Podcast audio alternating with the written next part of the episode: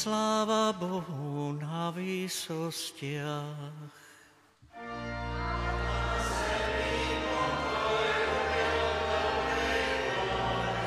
V nedele a sviatky, okrem adventného a postného obdobia, zaznieva v rámci úvodných obradov aj oslavná pieseň, čiže Glória.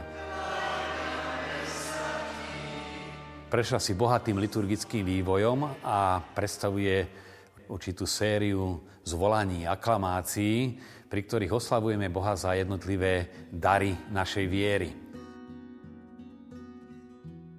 keďže ide o oslavnú pieseň, mala by byť spievaná, či už ju zahají kniaza, pripojí sa e, kantor a ľud, alebo spieva zbor a striedajú sa veriaci, alebo samotný zbor spieva, ale dôležité je ozaj tá aktívna účasť a niekedy protirečí povahe tejto oslavnej piesne, keď síce mohutne zaznieva orgán, ale veriaci len ticho a nezainteresovane počúvajú. Čo je podstatné, že tá oslava Boha má vychádzať zo srdca a prechádzať cez ústa. Práve spoločný spev dokáže vtiahnuť do diania aj tých, ktorí možno sú unavení alebo sú vnútorne smutní a vytvárajú potom jeden harmonický celok. Poslednou časťou úvodných obradov je modlitba dňa alebo kolekta, ktorá začína výzvou kniaza Modlíme sa. A tu by mala nasledovať dlhšia pauza ticha. Kolekta znamená e, sústrediť, zamerať na nejaký cieľ.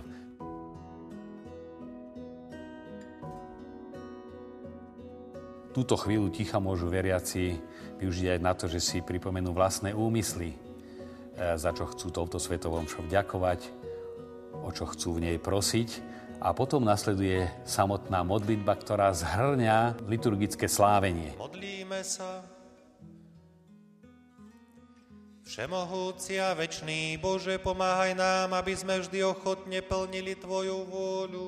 Čo sa týka modlitby dňa, málo si uvedomujeme, že e, každý deň zhrňa nejaký aspekt treba z pôstneho obdobia alebo veľkonočného obdobia, že je vždy iná a preto by som aspoň také dva príklady cez pôstne obdobie. Pane, očisti a ochrani svoju církev, prozba o očistu. A pretože sa nemôžeme zaobísť bez Tvojej pomoci, neprestajne nás prevádzaj svojou milosťou, alebo poskytni nám svoju pomoc, aby sme denne zotrvali v Tvojej svetej službe.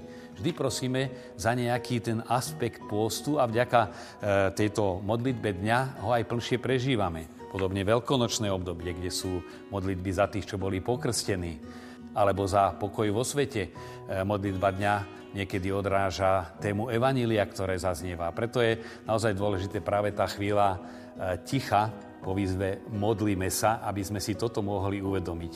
Aj pápež František, aj mnohí liturgisti kladú dôraz práve na potrebu vytvárať takéto dlhšie prestávky. Samozrejme je to predovšetkým na kňazovi, aby hneď nezačal modlitbu, ale je dôležité aj, aby sme takéto chvíle vedeli dobre naplniť vnútorne.